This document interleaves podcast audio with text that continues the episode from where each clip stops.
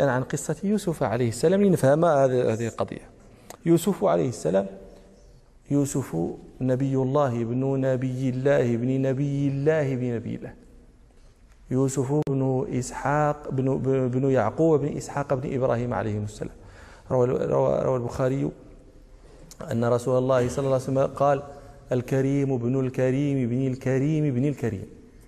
يوسف بن يعقوب بن إسحاق بن إبراهيم عليهم السلام. ويوسف له شأن عجيب ولذلك أنزل فيه ربنا سورة من كتاب من كتابه سبحانه ليتدبر شأنها وما فيها من الحكم العظيمة والأمر العظيم. قال ربنا سبحانه بسم الله الرحمن الرحيم ألف لام را تلك آيات الكتاب المبين. إنا أنزلناه قرآنا عربيا لعلكم تعقلون. نحن نقص عليك أحسن القصص بما أوحينا إليك هذا القرآن وإن كنت من قبله لمن الغافلين. إذ قال يوسف لأبيه يعقوب عليه السلام كان له اثنا عشر ولدا ذكرا. وإليهم ينتهي أسباط بني إسرائيل كلهم. ينتهون إلى هؤلاء الولد الاثني عشر وكان أفضلهم. وأجلهم وأعظمهم يوسف عليه السلام. في ليلة من الليالي ويوسف, في ويوسف طفل صغير. رأى فيما يرى النائم أحد عشر كوكبا يسجدون له والأحد عشر كوكبا هم إخوان إشارة إلى إخوته. والشمس والقمر إشارة إلى أمه وأبيه. رأى كل ذلك ساجدين له. فهاله ذلك واستعظمه فلما استيقظ حدث أباه بذلك فعرف أبوه أن لابنه هذا شأن عظيم في الدنيا والآخرة. إذ قال يوسف لأبيه يا أبت إني رأيت أحد عشر كوكبا والشمس والقمر رأيتهم لي ساجدين فهم أبوه تعبيرها وآمره ألا يحدث بها أحدا ولا سيما إخوته لأنهم يحسدونه فيبغون له الغوائي. قال يا بني لا تقصص رؤياك على إخوتك فيكيدوا لك كيدا. إن الشيطان للإنسان عدو مبين. وكذلك وكذلك كما أوحى الله إليك هذه الرؤيا يجتبيك سيصطفيك ويعلمك من تأويل الأحاديث من تعبير الرؤى ما لا يفهمه كثير غيرك. ويتم نعمته عليك وعلى آل يعقوب فيبلغوا يبلغون بسببك من الخير ما الله به عليم. كما أتمها على أبويك من قبل إبراهيم وإسحاق إن ربك عليم حكيم. لقد كان في يوسف وإخوته آيات للسائلين. إذ قالوا أيوسف وأخوه أحب إلى أبينا منا؟ هم اثنا عشر ولدا. عشرة من أم ويوسف وأخوه من أم أخرى. فقالوا إذ, قال إذ قالوا ليوسف وأخوه أحب إلى أبينا. أخوه هو هذا شقيقه. يقال كان اسمه بنيامين. أحب إلى أبينا منا ونحن عصبة. هذا موضع يتعجبون منه. وإلى الآن في الواقع أقيسة البشر الظواهر هذه القريبة تدل تجعل الناس يتعجبون من مثل هذا. الناس تتعزز بالكثرة. ومن له عشرة من البنين. مخوف الجانب. أكثر ممن له ولد فرد أو ولدين أو, أو ولدان. ها؟ فهم يتعجبون. نحن عصبة. كيف يكون الاثنان أحب إلى أبينا من الجماعة؟ العصبة العشرة فما فوق. هم عشرة. والنفع الذي يبلغ أبانا منا ونحن عشرة أكثر من وأكثر من النفع الذي يبلغه من اثنين ومع هذا أخو يوسف وأخوه أحب إلى أبينا منا. كيف كيف يذهب أبونا عن هذا؟ فحيث ذهب أبونا عن هذا إن أبانا لفي ضلال مبين. وهم غير مستريحين لهذا الوضع. هذا وضع يحتاجون له حلا. فيتشاورون ماذا نفعل؟ فتشاوروا. فاقترحت اقتراحات. قال قائل اقتلوا يوسف. اقتلوه. تهنوا منه. قال آخر لا. اطرحوه أرضا. اذهبوا به بعيدا بحيث لا ترونه ولا يراكم. وقال أحدهم هذا أحسنهم طريقة. هذا قال ألقوه في البير. في قاع البير. وأي بئر؟ أصلا تفهموا الكلام. أنا دائما أقول للناس تلقوا القرآن بذهن بذهن متوقد. يقظ. ماشي ناعس. تسمع القرآن وأنت في الناعس. لا في أين البير؟ في وسط القبيلة. بحيث إذا صاح سمع. البير في الفلوات الصحاري. لو ترك في الصحراء من غير أن يجعل في البير لكانت لكان لكان تركه هناك قامينا بأن يهلك ويفنى ويموت. إن لم يكن الذئب في الأسد أو الجوع فكيف بقاعر بئر في الصحراء وعندما يقولون غيابات الجب تفهمون أنه بئر شطون عميق. قالوا اقتلوا يوسف أو اطرحوه أرضا يخلو لكم وجه أبيكم يتمحض لكم حبه. حينئذ لن يجد من يحب سيحبكم أنتم. كأنه لن يتذكر أن هؤلاء هم الذين فرقوا بينه وبين ابنه يوسف. لا رأى ثم تتوبون بعد ذلك. يعني إذا فعلتم هذه الفعلة الشنعاء هذه السوءة السوءة توبوا بعدها وتكونوا من بعده قوم صالحين. قال قائل منهم لا تقتلوا يوسف وألقوه في غيابات الجب. يلتقطه بعد السيارة. قد يكون يوسف محظوظا فتمر قافلة بجانب هذا البير فيأخذونه وأنتم في جميع الأحوال تستريحون منه. فأعجبهم هذا الرأي. وشرعوا في تنفيذ الخطة. قال قائل منهم لا تقتلوا يوسف وألقوه في غيابات الجب يلتقطه بعد السيارة إن كنتم فاعلين. تنفيذ الخطة.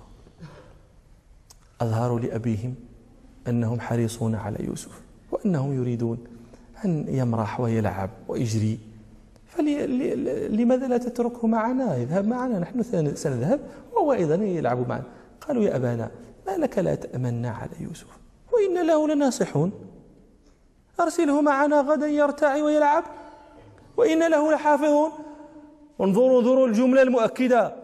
إن التي تدل حرف التقديم والتأخير له لحافظون ماشي لحافظون له. ولا بالتأكيد. هو الكذوب. هادشي كله التأكيد وكله وهم كاذبون. الشيخ يعقوب عليه السلام لا يستطيع مفارقة ابنه ساعة واحدة ولا سيما بعدما ظهر له مما من الشأن الذي سيكون له. قال إني لا يحزنني أن تذهبوا به. وأخاف أن يأكله الذئب وأنتم عنه غافلون. فتعجبوا أظهروا التعجب يأكل الذئب. إحنا عشرة. ويأكله الذئب. يعني كيفاش؟ الذئب يتخطانا جميعا فيأخذهم بيننا قالوا لئن أكله الذئب ونحن عصبة. إنا إذا لخاسرون. عاجزون هالكون لا فائدة فينا. وبق ومكثوا يفتلون له في الذروة الغالب إلى أن أسلم ابنه معهم لما أراد الله من الكرامة له. ولأبيه ولبني إسرائيل كلهم من بعد ذلك. فلما ذهبوا به وأجمعوا أن ي... يعني خطيرة؟ ولا واحد من العشرة يقول لهم لا هذا أخوكم. ولا واحد. أجمعوا أن يجعلوه في غيابات الجب وطرحوه في القعر. وعناية الله تدرك رحمة الله على البصيري عناية الله أغنت عن مضاعفة من الدروع وعن عال من الأطم. إذا كانت معك عناية الله فنم. قعر البير قعر البير. بير في صحراء ظلام الصحراء وظلام البير ظلام الليل وظلام البير والوحدة والخوف من الغرق في البير ولا الموت ولا حية تكون في البير ولا. وفي تلك اللحظة يوحي الله يوحي الله إليه. فلما ذهبوا به أجمعوا أن يجعلوه في غيابات الجب وأوحينا إليه لتنبئنهم بأمرهم هذا وهم لا يشعرون. بهذه اللحظة. ما معنى ما معنى ستنبئهم؟ معنى ستخرج بعد لن لن تموت هنا معاذ الله. لن يتركك ربك لن يتركك الله لتموت هنا. لتنبئنهم ستخرج. وستنجو. وسيكون لك مقام يحتاجون فيه إليك فتنبئهم بما فعلوا وأنت غالب وهم مغلوبون. وأنت مطمئن وهم خائفون. ثم رجعوا يكملون التمثيلية على أبيه. يقنعونه بأن الذئب أكل يوسف. متى سيجيئون؟ يجيئون عند ذهاب ضوء النهار. حتى إذا ظهرت على وجوههم علامة الريبة والكذب لا يوجد الضوء الذي يفشي ذلك منهم فجاءوا عشاء. إذا كان قنديل أو شمعة يتكلموا معاه من البعيد. وجاءوا, وجاءوا يبكون. وأخذوا قميص يوسف. يعني ما تركوا له قميصا. حتى القميص حيدوا لي. في البيرو عريان. أخذوا القميص ولطخوه بدم.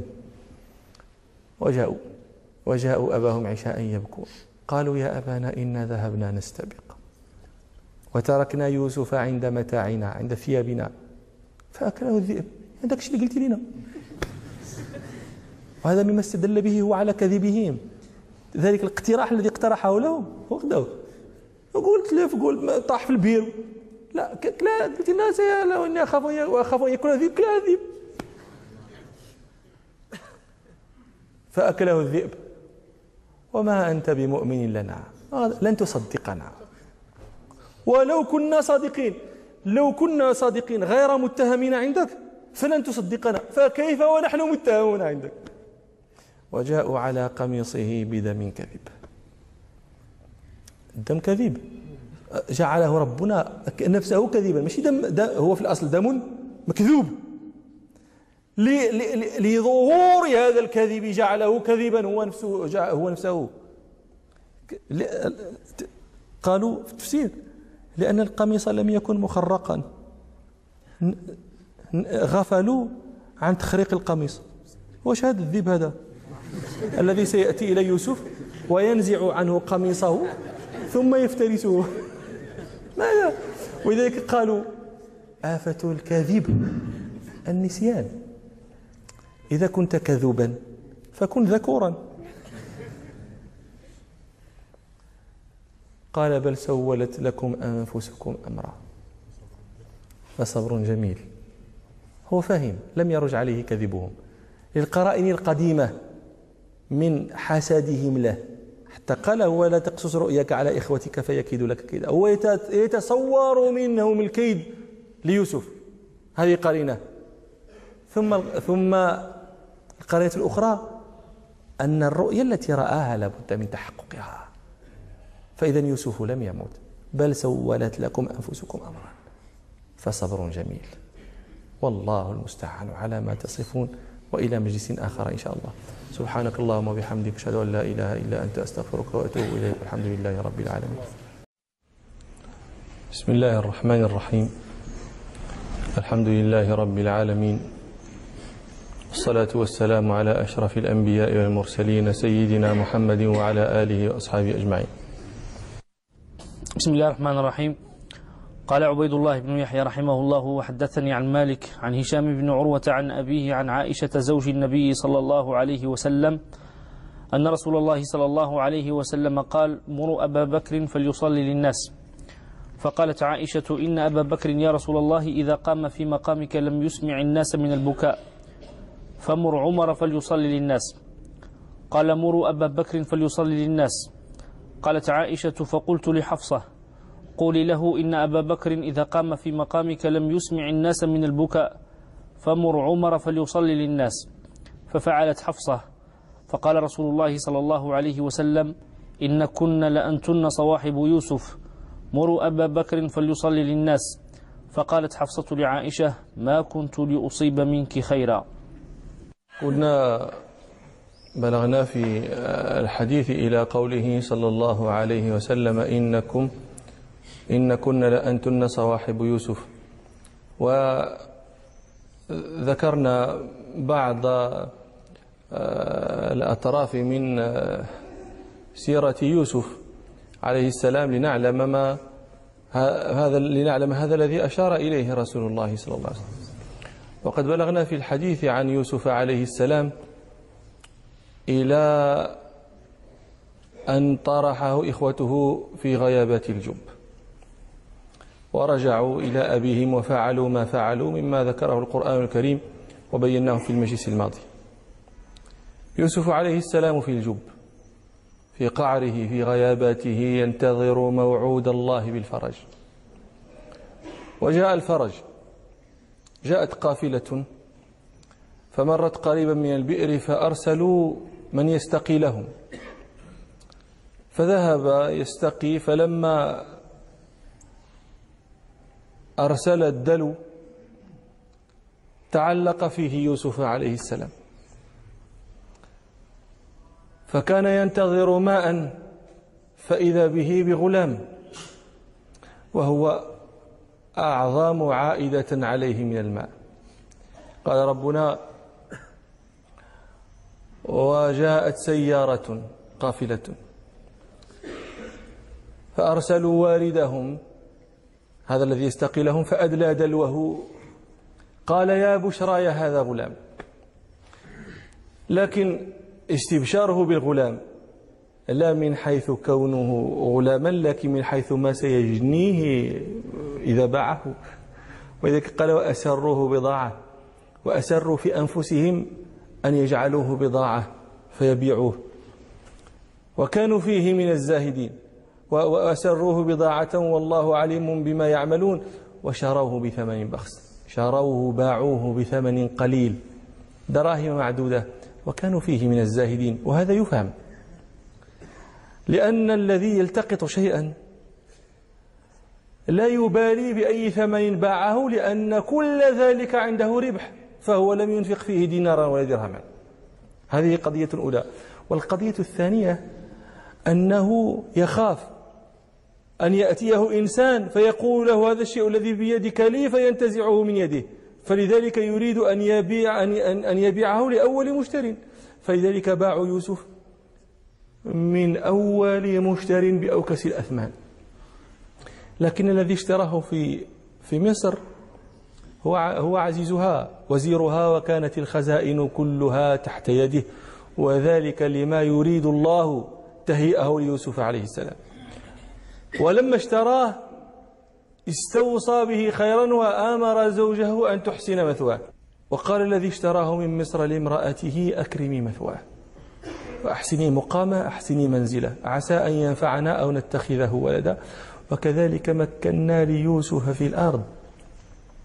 ولنعلمه من تأويل الأحاديث والله غالب على أمره. إذا أراد شيئا هيأ له أسبابا لا يهتدي إليها أكثر الناس. ولكن أكثر الناس لا يعلمون. ولما بلغ أشده واستوى آتيناه حكما وعلما وكذلك نجزي المحسنين. وراودته التي هو في بيتها. هذه محنة جديدة. يوسف عليه السلام يدخل محنة تلو محنة. لكن هذا كله كما ذكرت لكم لما رتبه الله له مما لا يبلغه من أقصر طرق إلا بتلك المحن. امرأة العزيز هذه إذا قيل امرأة العزيز امرأة عزيز مصر هذا يفهم منه النفوذ ويفهم منه الاقتدار ويفهم منه شدة البطش. ثم هي في تمام الجمال وفي كمال الغنى وفي المقام السامق ثم هي الراغبة الباذلة المتعرضة. راودته التي هو في بيتها عن نفسه وغلقت الأبواب عليها وعليه وصرحت بما لا يليق بمقامه ولا بحاله. قالت هيت لك هيت لك أسرع وأقبل. لا تجئني على وجه البطء. جئني على وجه السرعة هيت لك. وهذه هذا الحرف فيه قراءات. ولكن كلها تعود إلى اختلاف اللغة إلا في قراءتي هئت لك. تهيأت لك. تهيأت لك هيت لك أسرع. قال معاذ الله. قال معاذ الله أعوذ بالله ألجأ إلى الله. أحتمي بالله من هذا الذي تسألينيه إنه ربي. الضمير يعود على الله تعالى على الله محتمل. إنه الله ربي أحسن إلي بحيث وضعني في بيت عزيز مصر فكيف أقابل إحسانه بهذه الفاحشة؟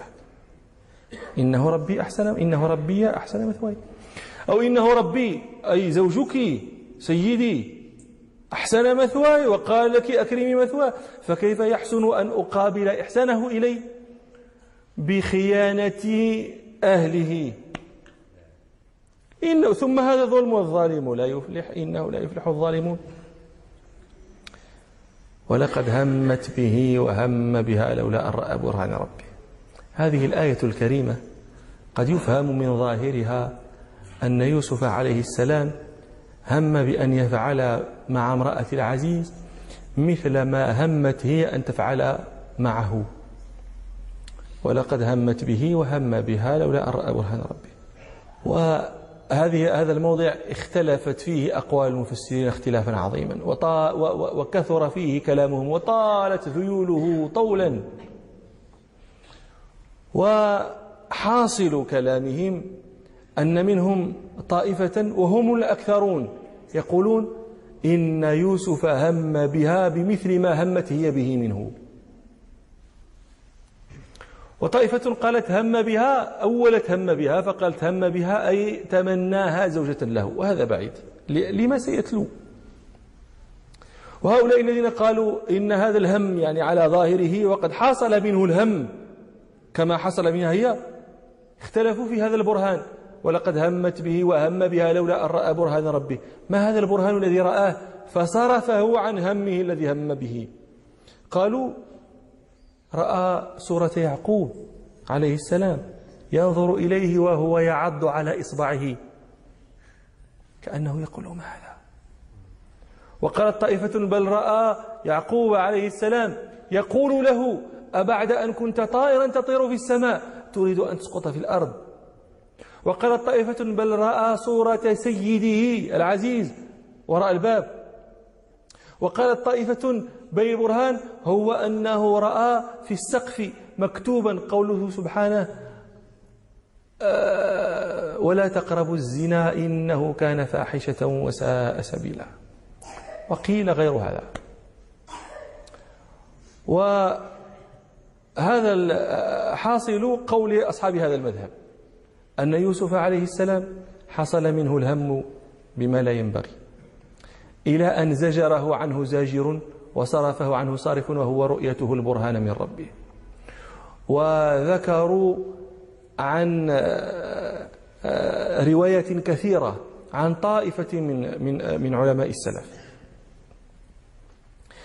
ذكروا حتى ذكروا أنها استلقت له وأنه حل سراويله وأنه قعد منها مقعد الرجل من أهله ثم رأى البرهان فانصرف عن ذلك.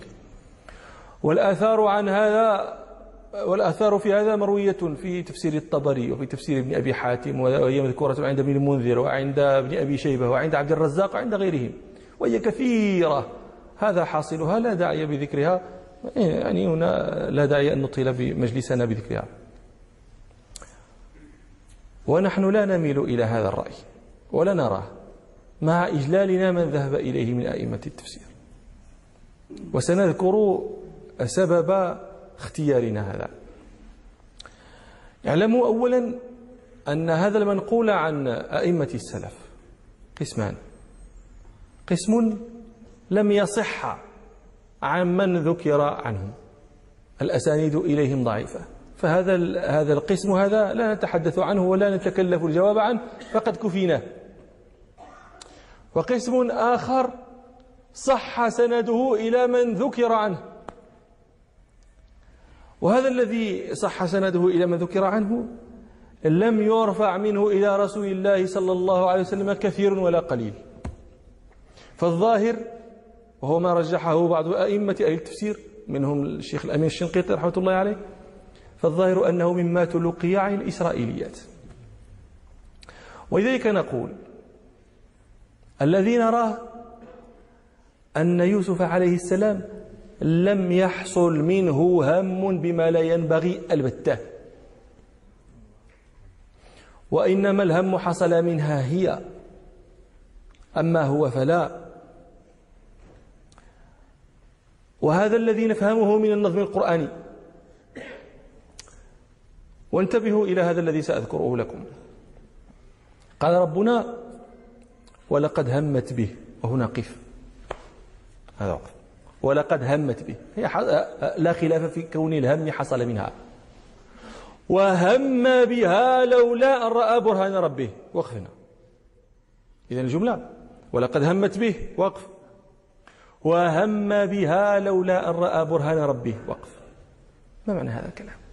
الذي يفك لكم. هذا الإشكال. هو قول ربنا لولا. ما هي لولا؟ لولا في لغة العرب ما هي؟ يقول الديماني محمد محمد بابا رحمة الله عليه لولا التي للابتداء حرف تفيد لتلوي تلويها امتناعا لوجود. ما معنى هذا الكلام؟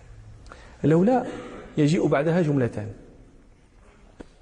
تقول مثلا لولا نبح الكلب لدخل اللص. لولا نبح الكلب الجملة الأولى. لدخل اللص الجملة الثانية. لولا ماذا تعني؟ تعني أن ما بعد ما بعدها ممتنع لوجود ما بعدها. لولا التي للابتداء حرف تفيد. لتلو تلوها لما بعد ما بعدها. امتناعا لوجود تلوها ما معنى هذا الكلام؟ يعني لولا قلت لكم بعدها جملتان. الجملة الثانية ممتنعة لم تحصل لوجود الجملة الأولى. لولا نبح الكلب لدخل اللص ما الممتنع؟ الجملة الثانية. ما هي الجملة الثانية؟ دخول اللص. لولا نبح الكلب لدخل اللص. الجملة الثانية ممتنعة لوجود الجملة الأولى وهي نبح الكلب. قال الشافعي رحمه الله لولا مالك وسفيان لذهب العلم من الحجاز. جملتان. لولا مالك وسفيان أي وجود مالك وسفيان. الجملة الأولى لذهب العلم من الحجاز. هل حصل ذهاب العلم الحجاز الجملة الثانية ممتنعة. لماذا؟ لوجود الجملة الأولى وهي مالك وسفيان. وكذلك نقول هنا ولقد وهم بها لولا كأن يعني تقدير الجملة لولا أن رأى برهان ربه لهم بها. هل حصل منه الهم؟ الجملة الثانية ما هي؟ شوف انتبهوا. لولا أن رأى برهان ربه. هذه الجملة الأولى. لهم بها الجملة الثانية. فالثانية ممتنعة لوجود الأولى. الهم لم يحصل لوجود رؤية البرهان. واضح هذا الكلام؟ إذن هذا الذي نفهمه من من من لغة القرآن من نظم القرآن. ولا يضرنا هنا ما اعترض به ابن جرير رحمه الله ولا ابن عطية رحمه الله ولا غيرهما من قولهم إن جواب لولا لا يتقدم لولا. يعني أنت يمكنك أن تقول لولا نبح الكلب لدخل اللص لكنك لا يمكن أن تقول دخل اللص لولا أن نبح الكلب. مفهوم؟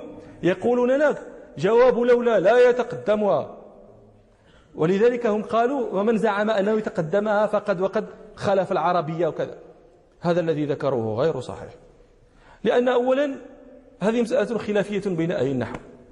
أهل البصرة أهل الكوفة وبعض أئمة أهل البصرة يجيزون تقدم الجواب على لولا. فيجيزون أن يقال دخل اللص لولا أن نبح الكلب. يجيزونه. هذا عندهم يجري على سنن العرب في تكلمهم. واضح هذا الكلام ياك؟ فهذا على اتباع هذا المذهب فنقول لا إشكال. أصلا وعلى اتباع مذهب أكثر أهل البصرة وأن هذا لا يجوز. فإننا نقول الجواب مقدر. جواب لولا مقدر دل عليه ما قبله. يعني على هذا القول فإننا نقول وهم بها لولا أن رأى برهان ربه لهم بها. مفهوم؟ جملة الجواب هي الثانية وهي مقدرة غير موجودة. نحن نقول ولولا وهم بها لولا أن رأى برهان ربه لا هم بها. هذا لا هم بها التي زدناها هي جواب لولا. كيف عرفناه؟ كيف عرفنا أنه مقدر؟ دلت عليه الجملة التي قبل لولا. فما قبل لولا على هذا القول دليل الجواب وليس الجواب. وعلى كل فالهم لم يحصل. بناء على هذه لولا. هذا توجيه الآية على هذا القول من جهة العربية. وسنبين لكم احتجاجنا على هذا على هذا على هذا القول بأدلة ظاهرة إن شاء الله كل الظهور. اعلموا أن براءة يوسف شهد عليها شهداء عدول وشاهد فاسق. اعترف ببراءة يوسف يوسف عليه السلام. اعترف ببراءته لنفسه. وشهد بذلك امرأة العزيز نفسها. وشهد ببراءة يوسف عليه السلام زوجها. وشهد بها الشاهد من أهلها. وشهد بها النسوة. وشهد بها الله رب العالمين. وشهد بها إبليس. هؤلاء كلهم شهدوا على براءة يوسف. يوسف عليه السلام أقر ببراءة نفسه. وذلك حين يقول ربنا هي راودتني عن نفسي. وذلك حين يقول ربنا قال ربي السجن أحب إلي مما يدعونني إليه. هذا اعتراف منه أنه بريء وما وقع منه هم ولا ما يقاربه. شهد بذلك امرأة العزيز نفسها. وذلك حين يقول ربنا ولقد راودته عن نفسه فاستعصم. وذلك حين يقول ربنا أيضا قالت امرأة العزيز الآن حسحس الحق أنا راودته عن نفسه وإنه لمن الصادقين. شهد بذلك زوجها.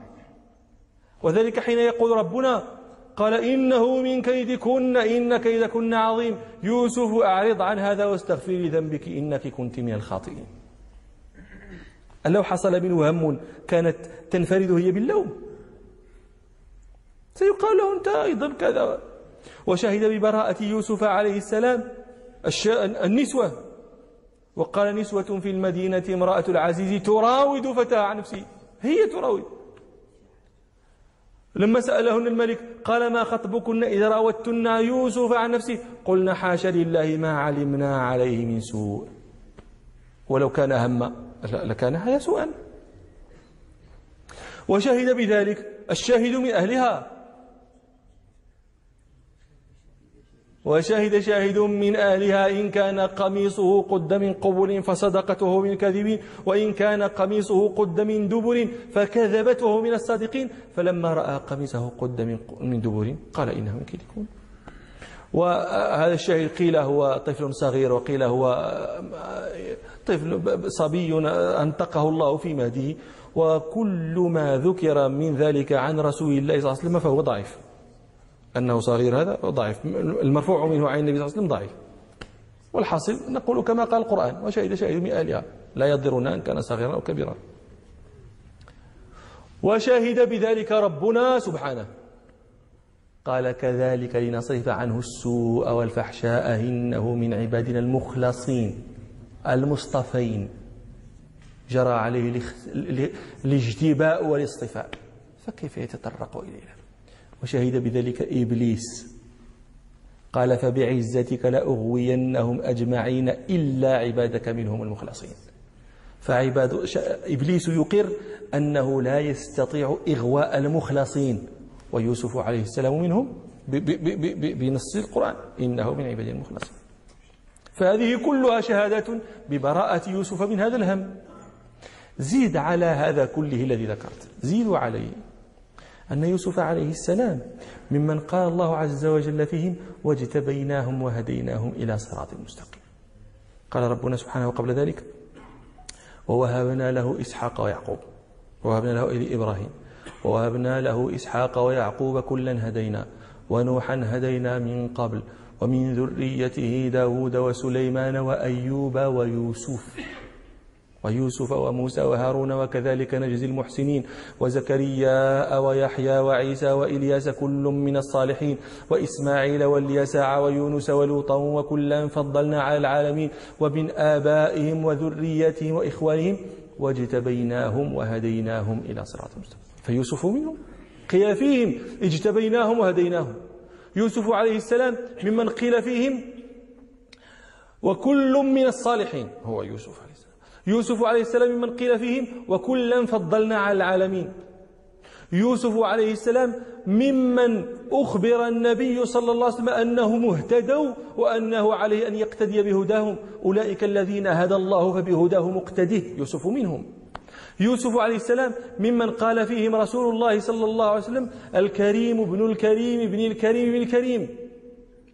يوسف بن يعقوب بن إسحاق بن إبراهيم عليهم السلام. فأنا أسائلكم. من كانت هذه صفته؟ من كانت هذه حليته؟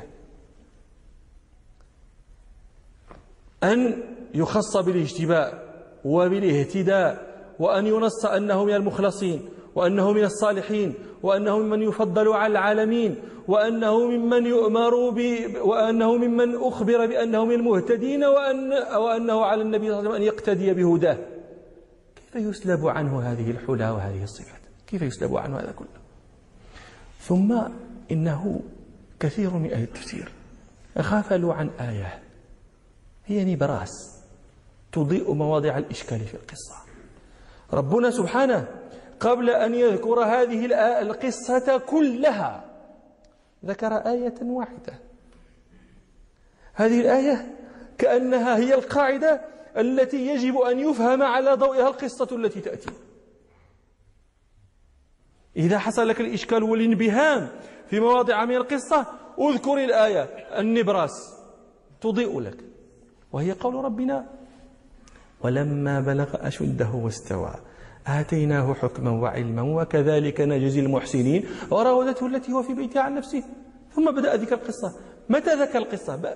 متى وقع ذكرها؟ القصة كلها إنما وقعت بعد أن قال الله ولما بلغ أشده واستوى آتيناه حكما وعلما وكذلك نجزي المحسنين. افهم ما, سي ما, سي ما سيأتي على ضوء هذه الآية. ولا ولا تفسرها بما يخالف ما, ما هذه الآية. هذه كأنها القاعدة لفهمها.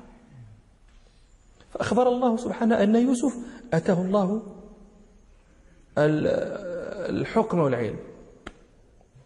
لماذا؟ لقاء إحسانه. جزاء على إحسانه. وكذلك نجزي المحسنين. والإحسان عرفه رسول الله صلى الله عليه وسلم بأن تعبد الله كأنك تراه. فإن لم تكن تراه فإنه يراك. فإذا لم يكن الأنبياء هم أهل التمكين في هذا المقام فمن يكون؟ محسن هو هو محسن قبل أن تبدأ هذه القصة فكيف يقع منه هذا الذي ذكروا؟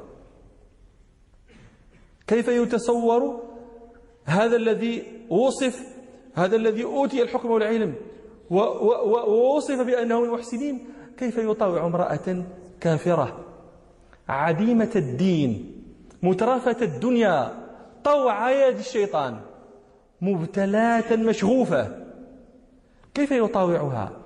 في بلوغ آرابها حتى ينتهي, ينتهي به الحال إلى ما ذكروه من حل السراويل والقعود بين الرجلين حتى يصرفه عنه الصارف ويزجره عنه الزاجر كيف يكون هذا لمن وصف بهذه الصفات؟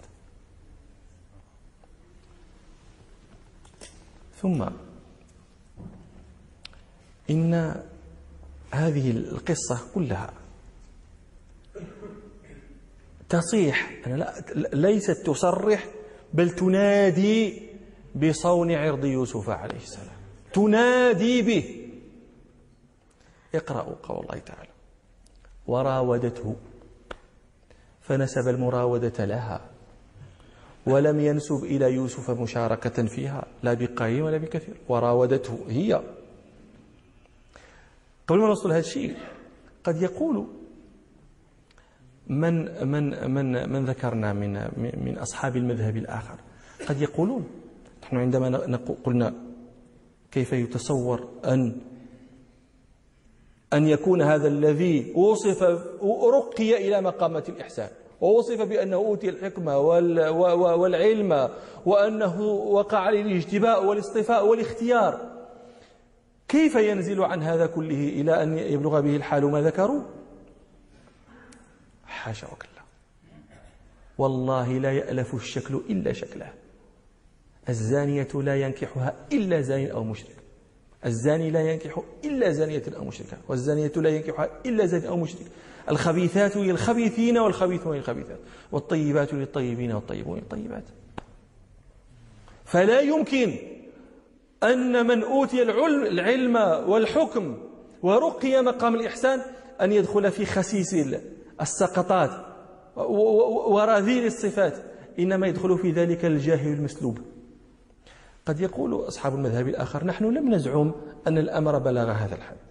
والجواب أننا نعم نقول إنكم لا تزعمون أن الأمر بلغ إلى هذا الحد ولكنكم ذكرتم مقدمات خبيثة وذكرتم مبادئ قبيحة وذكرتم أكوانا محرمة وذكرتم هتك أستار محترمة. هل يجوز إجابة المراودة؟ هل يجوز إعمال الخطى إلى ما ذكرتم؟ من حل السراويل والقعود في, في ذلك الموضع. هل يجوز هذا كله؟ ثم إني قلت لكم إن القصة كلها بما ذكرها ربنا في في كتابه مصرحة منادية صارخة بصون عرض يوسف عليه السلام. وراودته فنسب المراودة لها فقط. وغلقت الأبواب فنسب تغليق الأبواب عليه وعليها فقط لها هي فقط. ولم ينسب إلى يوسف عليه السلام قليلا ولا كثيرا. وقالت هيت لك ففضحت نفسها وخلعت عذارها وصرحت أشد التصريح لا, لا صراحة أبعد من هذا وأكثر من هذا. ومع ذلك ما الذي كان من يوسف؟ معاذ الله. بمجرد أن قالت هيت لك قال معاذ الله. لم يذكر ربنا أنه تلكى ولا تباطأ ولا فكر ولا قال قد قد ترفض الشيء وقد ترده ولكن قد يجيء ردك بعد تردد. قد تقول قد أفعل أو لا واش ندير واش ما ندير هل أفعل لا هل أمتنع؟ ثم تقول لا أستغفر الله أمتنع. هذا ما وقع منه شيء من هذا أصلا وإنما بمجرد أن قالت هي تلك قال معاذ الله. فكيف يقع؟ متى يقع الهم؟ هل يتصور أن يقع هم من مثل هذا؟ ثم أزيدكم شيئا أخيرا. حتى لا يبقى في نفس أحدكم شك أن الهم والله أعلم ما وقع. لو وقع شيء لكان في ثنايا القصة. لكان في حناياها لكان في خلالها شيء مما يدل عليها مما من ذكر استغفار من ذكر توبة. كما وقع في أمثال هذه القصص لغيره من الأنبياء. آدم عليه السلام يقول ربنا سبحانه قال ربنا ظلمنا أنفسنا وإن لم تغفر لنا وترحمنا لنكونن من الخاسرين. فوقع استغفار. فوقع التوبة لما كان موجب ذلك. وقع الموجب. في وجود الاستغفار دليل على وقوع ما يستغفر منه. في قصة نوح عليه السلام يقول, يقول ربنا سبحانه قال رب إن ابني من أهلي وإن وعدك الحق وأنت أحكم الحاكمين. قال يا نوح إنه ليس من أهلك إنه عمل غير صالح. فلا تسألني ما ليس لك به علم. إني أعظك أن تكون من الجاهلين. قال رب إني أعوذ بك أن أسألك ما ليس لي به علم. وإلا تغفر لي وترحمني أكن من الخاسرين. استغفر لما وجد الموجب للاستغفار. موسى عليه السلام يقول ربنا سبحانه ودخل المدينة على حين غفلة من أهلها فوجد فيها رجلين يقتتلان هذا من شيعته وهذا من عدوه فاستغاثه الذي من شيعته على الذي من عدوه فوكزه موسى فقضى عليه. قال هذا من عمل الشيطان إنه عدو مضل مبين. قال رب إني ظلمت نفسي فاغفر لي. فغفر له. ذكر يعني لابد أن تجد في القصة ما يدل على وجود الاقتراف. لوجود الاستغفار والتوبة. يونس عليه السلام يقول ربنا سبحانه وذنون إذ ذهب مغاضبا فظن أن لن نقدر عليه فنادى في الظلمات أن لا إله إلا أنت سبحانك إني كنت من الظالمين. سليمان عليه السلام يقول ربنا سبحانه ولقد فتنا سليمان وألقينا على كرسيه جسدا ثم أناب. قال ربي اغفر لي وهب لي ملكا لا ينبغي لأحد بعد ربي اغفر لي. استغفر لما وجد موجب الاستغفار. أين في قصة يوسف مثل هذا؟ لا يوجد. ألو كان وقع هم؟ أما يعقوب واستغفار من مثل من هو في مقام يوسف؟ عليه السلام. من مثل من هو يوسف منه؟ ذرية بعضها من بعض. وما وجد. بل وجد في القصة عكس ذلك. وقل ربنا كذلك لنصرف عنه السوء والفحشاء إنه من عبادنا المخلصين. فهذا هذا حاصل القول في هذا المقام هذا. والله أعلم. استبق الباب. يوسف هاربا وهي طالبة. تابعة. تجره من قميصه إليها. حتى خرقته وقطعته تقطيعا ظاهرا. وألف يا سيدها لدى الباب. فرامت أن تخرج مما مكرت بحيلة. قالت هذا نقول إحنا المغاربة. ضربني وبكى سبقني وشكى. يا حدي قالت ما جزاء من أراد بأهلك سوءا؟ يعني هو الذي أراد السوء. إلا من أراد بأهلك سوءا فاحشة. إلا أن يسجن أو عذاب أليم. هنا شيء عجيب. عبد مملوك. يحسن إليه ويستوصى به. ثم بعد ذلك يشرئب بنظره وتطمح تطمح نفسه إلى أن يواقع امرأة سيده الذي هو عزيز مصر. أيكون عقابه السجن أو أو التعذيب؟ أو يكون عقابه القتل. مثل هذا يكون عقابه القتل. لا السجن ولا التعذيب. لكن هي لم تقترح القتل. هي قالت أن يسجن إلا أن يسجن أو عذاب أليم. لماذا؟ لأنها ما زالت راغبة. ولو قتل لفاتها ما تريده منه ما تريده منه. ولذلك هي أرادت كذا ولكن في نفس الوقت تريد ما زالت حريصة على ما لم تدرك. فلما رمته بدائها ورامت أن تنسل. يوسف عليه السلام ذكر انتصر لنفسه بالحق. قال هي راودتني عن نفسي. وشهد شاهد من أهلها. إن كان قميصه قد من قبل من قدام فهذا معناه أنه هو كان طالبا لها وهي تدافع عن نفسها ففي دفاع عن نفسها قطعت قميصه قدته. فصدقته بالكاذبين وإن كان قميصه قد من دبر قطع من خلف هذا معنى أنه كان يفر منها وكانت تتبعه تجذبه. فكذبت من الصادقين. فلما رأى قميصه قد من دبر قال إنه أي زوجها قال إنه من كيدكن إن كيدكن عظيم. يوسف أعرض عن هذا أي أكتمه ولا تحدث به وهذا ما ليس فيه شيء ما يتحدث به. فضيحة. يوسف أعرض عن هذا اكتمه لا تخبر به. واستغفري لذنبك إنك كنت من الخاطئين. لكن يريد الله تعالى أن لا يكتم هذا الأمر وأن يخبر به وأن يشيع وأن وأن وأن وأن وأن يتحدث به الناس. وقال نسوة في المدينة امرأة العزيز تراود فتاها عن نفسه. يتحدثن بهذا يظهرن اللوم لها. تراود فتاها عن نفسه قد شاغفها حبا. حشومة. قد بلغ حبها له شغاف قلبها. غطاء يعني اخترق ودخل وصل داخل إنا لنراها في ضلال مبين. في هذا الصنيع. أن, أن تحب عبدها وتراوده عن نفسه وتفضح نفسها وتصيع إنا لنراها في ضلال مبين. فلما سمعت بمكرهن سماه الله مكرا. كيف؟ هل هذا قول يوصف بأنه مكر؟ هذا نصيحة. هذا اللوم هذا عادل. هذا ليس مكرا.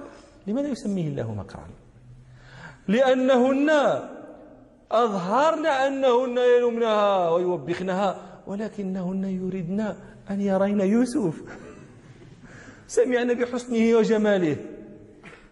ويردن وسيلة ليرينه فأظهرن أنهن يوبخنها لتدعوهن فيرين يوسف لذلك سماه الله مكرا فلما سمعت بمكرهن أرسلت إليهن دعتهن إلى منزلها وأعتدت لهن متكئا مجلسا فيه مفارش وفيه مخاد وفيه طعام أعطتهن, طعاما وفيه فاكهة تقطع بالسكاكين فلما هيأت ذلك وجلسنا وأخذت كل واحدة مجلسها قالت اخرج عليهن فلما رأيناه أكبرناه أكبرناه أعظمنه لجماله وحسنه.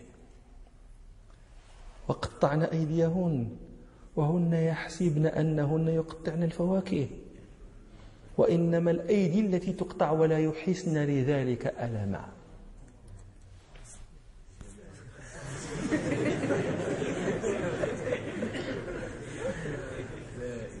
سبحان الله سبحان الله وقلنا حاشا لله. ما هذا؟ وقلنا حاشا لله.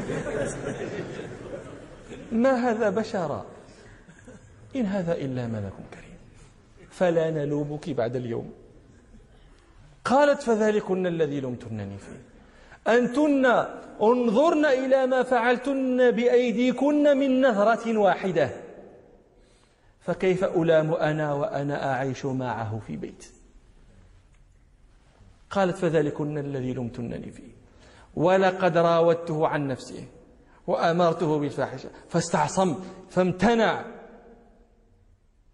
ولئن لم يفعل يعني ما زال متابعه ولئن لم يفعل ما آمره ليسجنن ولا يكون من الصاغرين. كما قال أولا معاذ الله. قال هنا من غير تلكؤ ولا تريث قال رب السجن أحب إلي. إذا كان الخيار بين السجن وهذا الذي يدعونني إليه. يعني شوفوا الآن انتبه أن الدعوة لم تصل الآن فقط من امرأة العزيز كلهن يدعينه. لم يقل ربي السجن أحب إلي مما تدعوني هي إلي مما يدعونني كلهن يدعونني إليه. وإلا تصرف عني كذا انت هذا أدب. شوف نبي. يتبرأ من حول نفسه. يا ربي لا حول لي. أنا ضايع أنا مهلوك. إلا أنت إذا أنت لم تصرف عني الكيد إذا أنت لم تلجئني إليك ولم تعذني بك أنا نمشي لهم فلا حول لي ولا طاقة لي. إنما الحول حولك أنت والقوة قوتك أنت فأنا أستعيذ بك وأنا ألجأ إليك. إلا تصرف عني كيدهن أصب إليهن وأكون من الجاهلين. فاستجاب له رب فصرف عنه كيدهن. إنه هو السميع العليم. ثم بدا لهم للعزيز وامرأته من بعد ما رأوا بدا لهم من المصلحة أن يسجنوه حتى حين. لأن الكلام ذاع في الناس وفشى. فرأوا أن سجن يوسف أقطع لكلام الناس لأن الناس ستقول هو فعلا راودها عن نفسها ولذلك حبسوه وسجنوه. وإلى هنا تنتهي قصة يوسف مع صواحب يوسف وهو موضع الشاهد في الموطأ. ونحن نقف هنا في قصة يوسف لعلنا نتمها إن شاء الله في موضع في مناسبة أخرى. فهمنا صنيع صواحب يوسف عليه السلام. فما وجه الشبه بينهن وبين عائشة وحفصة؟ عندما يقول النبي صلى الله عليه وسلم لعائشة وحفصة إن كن لأنتن صواحب يوسف. وجه الشبه. ما الذي يريده النبي صلى الله عليه وسلم؟ قال الأكثرون من الشراح. وجه الشبه أن أنهن أن أنهما أنها عائشة وحفصة تدعوان الرسول صلى الله عليه وسلم إلى الباطل وهو يدعوهما إلى الحق. هو يدعوهما إلى أن يأمر أبا بكر أن يؤم للناس. وهما يصرفنه وهما تصرفانه عن هذا ويأمرانه ويعني يسألانه أن يأمر عمر بذلك. فكأنه هؤلاء الشراح يقولون كأن النبي صلى الله عليه وسلم يقول أنا أدعوكم إلى الحق وأنتما تدعوانني إلى الباطل. كما أن امرأة العزيز كانت تدعو يوسف عليه السلام إلى الباطل إلى المعصية وهو يدعوها إلى العصمة ولقد راودته عن نفسه فاستعصم. وهذا القول عندي مشكل. لماذا؟ لأن لو كان هذا القول هذا هو وجه الشبه لكان الذي يخاطب به عائشة فقط. ولا تخاطب به حفصة. لماذا ستخاطب بحفصة عائشة هي التي رامت أن تصرف الإمامة عن أبيها. أما حفصة فإنما قالت ما لقنت وليس مرادها مراد عائشة رضي الله عنها. فإذا الكلام حقيق بعائشة رضي الله عنها. فقط لأن هؤلاء يقولون إن هؤلاء الشراح الذين يذهبون هذا الرأي يقولون إن امرأة العزيز أظهرت أنها تدعو النسوة لإكرامهن ومرادها زيادة على ذلك أن يرين يوسف فيعذرنها في حبه. ونسوة والنسوة أظهرن أنهن يلومنها ومرادهن زيادة على ذلك أن تدعوهن لرؤية يوسف. وعائشة رضي الله عنها أظهرت أن أبا بكر رضي الله عنه إذا قرأ القرآن لم يملك دمعه ولم يسمع الناس من البكاء ومرادها زيادة على ذلك.